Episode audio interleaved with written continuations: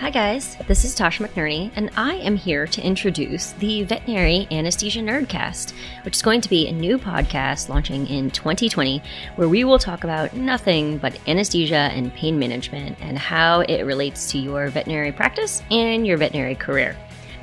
We will not only be talking to experts in the areas of anesthesia and pain management, but we're also going to talk to others, like experts in neurology, experts in dentistry, experts in emergency and critical care, any area that anesthesia and pain management may touch on in the veterinary practice.